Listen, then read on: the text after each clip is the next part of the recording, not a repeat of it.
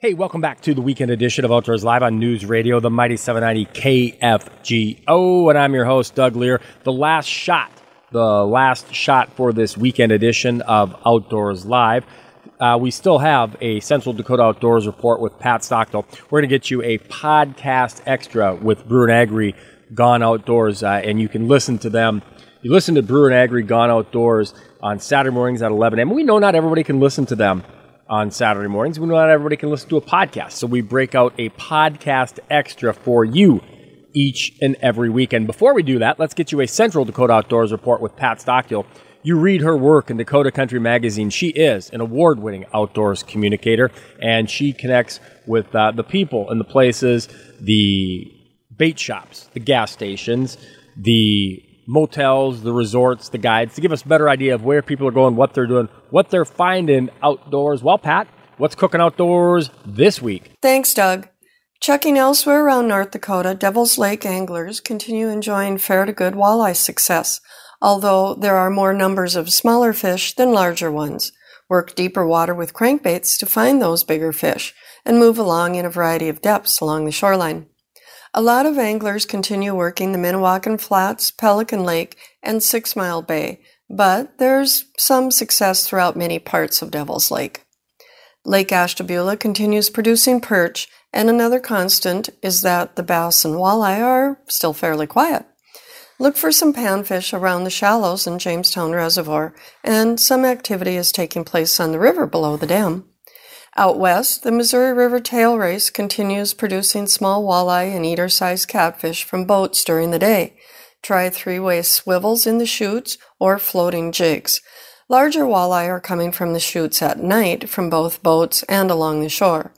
Some trout and salmon are showing up, but they're still in lumber- limited numbers in the chutes. Up on Lake Sakakawea, the big lake is moving a little more into the August dog days with generally a bit slower walleye success. Anglers are finding okay success on the east end of Lake Sakakawea. Try crankbaits around Mallard Island. The best success, however, is generally from Douglas Bay west to Berthold Bay in about 25 to 35 feet using slow death hooks and night crawlers on the east end. Consider switching to minnows as the fish start transitioning into their fall mode. Work deeper in the Van Hook arm in the midsection, where anglers are also working a bit harder for their catches, although the river portion, north of New Town, and farther west are producing better in recent days. Back on the east end of Lake Sakakawea, an increasing number of salmon anglers are trying their luck, but success slowed a little this past week. Keep working in about 85 feet and deeper along the bottom. Work deep as well for walleye on Lake Audubon, but try shallow water along the weed beds for muskie. Remember to release all muskie less than 48 inches. They are a trophy. Just to note that North Dakota residents need an early Canada Goose license before heading out now that that season is underway. Remember to be prepared to properly care for those birds with coolers and ice when they're harvested in this heat. Appreciate that report. That is Pat Stockdale and she is an award winning outdoors communicator. Again, read her work in Dakota Country Magazine and various other publications across the Midwest. Right now, it's time to get you that podcast extra from Scotty Brewer and Kyle Agri. You hear Brewer and Agri Gone Outdoors at 11 o'clock on Saturday morning. Not everybody can listen then, and not everybody can check out their podcast. So here is a podcast extra from Scotty Brewer and Kyle Agri. We have Bernie Barringer. Bernie is a friend of ours that he's we're actually going to talk hunting with them. Usually, when we run into Bernie, it's a it's a fishing related event that we're at. But uh, Bernie is an author, outdoor promoter, bear hunting outfitter. He has done pretty much everything that there is to do in the outdoors. But we're going to chat with him about bear hunting because bear season is coming up. How you doing, Bernie? I'm doing great. Uh, it's a beautiful day here in the North Woods of Minnesota. I'm sitting on the deck after some hard days in the woods. So, Bernie, the uh, Minnesota bear baiting season begins uh, here on August 12th. It's coming up very quick. And uh, the season is September 1st. So, I mean, it's it's time right now. And I got to believe that's what you've been doing is getting ready for that. I have. Um, it's it's just fun to be in the woods this time of the year. Of course, the mosquitoes and the deer flies are horrific, but we've had so many storms this year that there's a lot of trees down across the trails and I've got 14 baits to get to, and so I've been chainsawing here for the last few days, clearing trails so I can get to all my baits, and then on the on the 12th we'll start putting baits out. So Bernie, I know you're a very avid hunter, a very avid fisherman. You kind of do it all, but I get the impression that bear hunting bears is probably your favorite. Am I wrong? I don't like to pick a favorite, but I'll tell you what, it, I'm kind of ate up with it, and uh, it's it's just a fascinating thing. There's something about bears themselves, the animal. There's something uh, about the way that you hunt them and try to get them in close and so forth. And you know, without baiting, we wouldn't be able to manage bears here in the northern boreal forest. You just have to get them in close in these uh, in these heavy forest conditions and um, and it's just really really fun. And you know i always like it to deer hunting where if you if you're out deer hunting you might see a deer coming across a field or you might hear crunch crunch one's walking through the leaves but bears don't make a sound and then you're hunting in thick cover. So it's like poof there's a bear and he's right there. And you know he's got big teeth too. It's not like he's a deer that you know what i mean? I mean he could kill you if he wants to. It's not likely of course that he's going to hurt you but the fact that that's always in the back of your mind and the adrenaline value of this bear hunting it's really off the charts. Bernie i know that um, you're very familiar with minnesota bear hunting rule and regulation but for those of our listeners and for those of us who've really never had that experience going into it what do we need to know? When can, can we can we buy a, a license for this season yet or or are we talking you know educate ourselves this year and be ready for next year well, there, the Minnesota has divided the state up for bear hunting into two areas, and um, the the area where it's primarily bear habitat it has uh, multiple zones that you have to apply for a tag in April.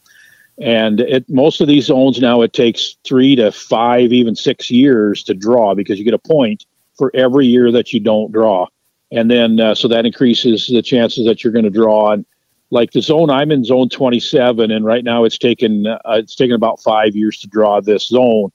But that means you know you're going to have a high quality hunt. The numbers of bears are high. The opportunity to see a mature bear is good. Well, the other part of Minnesota is what they call the no quota zone, and that's kind of outside the typical bear habitat. It's more like the f- mixed farm and forest country of the state. And you can just buy a tag over the counter for the no quota zone um, and hunt there. There's the, the bear population isn't as high there, but the bear population has been expanding in Minnesota. So there's bears in a lot of places where you don't have to wait to draw a tag. Hmm. Interesting, very interesting. So Bernie, what's the uh, what's the numbers out there right now? You know, we've had some kind of weird weather here in the last year. We went from a drought um, and then to a very hard winter, at least a very hard late winter, and then now into a, a wetter summer. Has any of that affected the population that you could tell? Well, their population isn't very much affected by weather. Like like harsh winters can kill a lot of deer, but it doesn't really affect the bears much. Um, it, the, the food is what affects the bears, the habitat and the availability of food. And with the natural foods that are available this year, the bears are the, the bear population has been expanding. It's growing, um, and in some areas they're allowing more tags each year. Now, there's a lot of acorns on the oak trees this year. That's one of bears' primarily prefer, preferred food sources, and then also ton of berries, raspberries, blueberries, because of all the wet weather we've had. So there's a lot of food out there for these bears right now, and when there's a lot of foods, you know, sows tend to have three cubs more often than two, and uh, that expands the bear population even more. You know, I guess uh, what logic would have it, Bernie, right? Uh, they just get to sleep through all those blizzards and winter storms and snow that we get uh, all winter long and come back on out when the weather is nice. Hey, my, my question is this when you talk about hunting bear, uh, are there are there specialized pieces of equipment? You know, our our choice of uh, firearm or bow. Are there specialized things just for bear, or would it be something that many of our listeners might have in their in their cabinet at home? I I bet more um, more bear as far as a firearm goes. Probably been shot with a thirty six or a two seventy. Your average deer rifle is good for bear, and that's primarily because you're close and you can make a shot wherever you want on a bear. Um, a lot of people bow hunt them just because it's it, the type of hunting that we do. It's tailor made for bow hunting and crossbow hunting. Crossbow hunting is really popular too. And uh, you know, if you make a good shot, if you get an arrow through both lungs on a bear, he's not going far. So, uh, which is nice for a guide because we don't like tra- we don't like trailing uh, wounded bears at night. So, Bernie, do you have a lot of? I would think, and just that that fear factor, like you said, this animal can eat you if it really, really wanted to.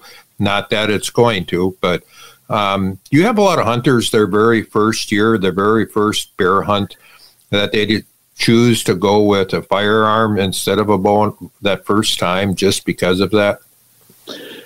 Uh, no, I do not. Most people that are bow hunters, they like to bow hunt the bears, but you can carry a sidearm in Minnesota. That's legal when you're bow hunting. So that's what a lot of people do.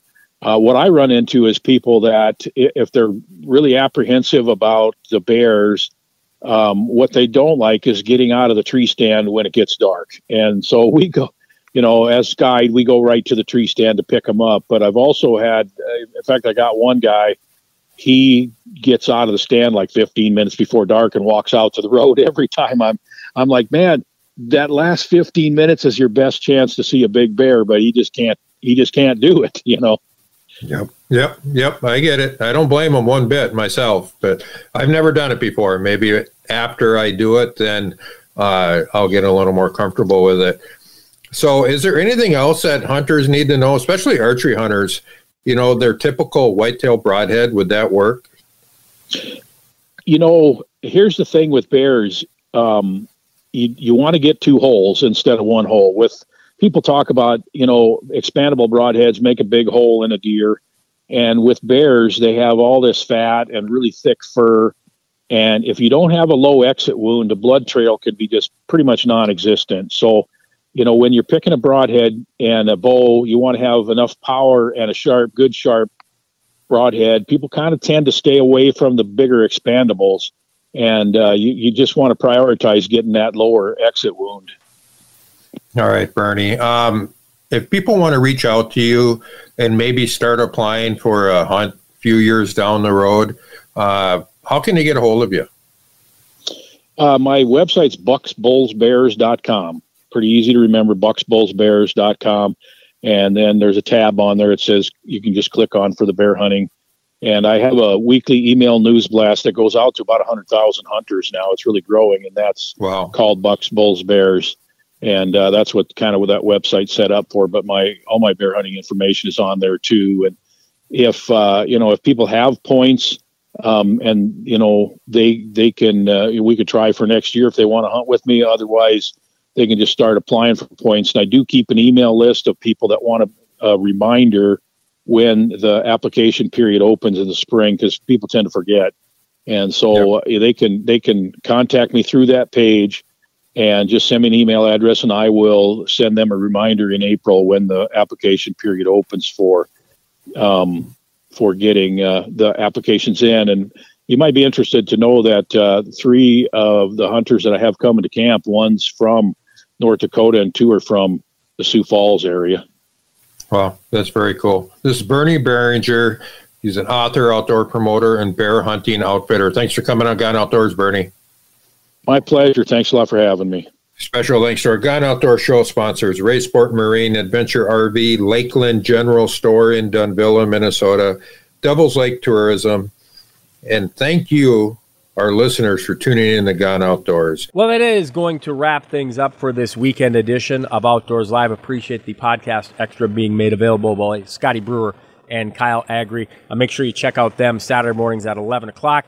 And then also you can check out their podcast at kfgo.com. This has been the weekend edition of Outdoors Live on News Radio, the Mighty 790 KFGO and FM 104.7. Till next time, I'm Doug Leier reminding you, as always, keep your lines tight and your powder dry. Have a great one out there.